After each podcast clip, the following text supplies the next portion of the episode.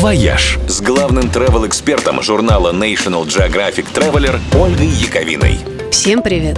В следующий вторник все джедаи и им сочувствующие отмечают День Звездных войн.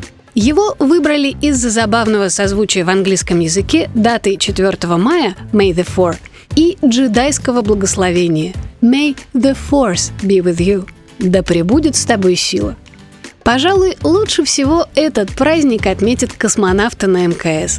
Но на самом деле, чтобы оказаться в далекой-далекой галактике, покидать родную планету не обязательно. Все удивительные миры из вселенной Star Wars можно найти на Земле. К примеру, чтобы увидеть планету Татуин, надо отправиться в Тунис, в самое сердце Сахары – Декорации, которые здесь построил Джордж Лукас, стоят до сих пор и стали важной туристической достопримечательностью.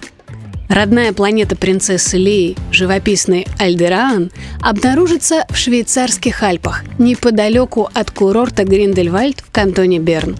А прекрасная планета Набу, где сыграли тайную свадьбу Энакин Скайуокер и принцесса Амидала, это итальянское озеро Кома – а тайное свидание героев случилось на террасе виллы Бальбьянелла, теперь весьма популярного места для свадебных церемоний. Ну а если вы мечтаете увидеть планету Акто, где скрывался на склоне лет старина Люк, вам в Ирландию. Одинокий остров из седьмого и восьмого эпизодов саги – это ирландский остров Скеллик Майкл – еще в VI веке там селились кельтские племена, а до XII-XIII века, как говорят ученые, на острове жили только дюжина монахов и настоятель, ну, совсем как джедай с учениками. Окажешься там и точно почувствуешь, каково это, когда сила пребывает с тобой. «Вояж» – радио 7 на семи холмах –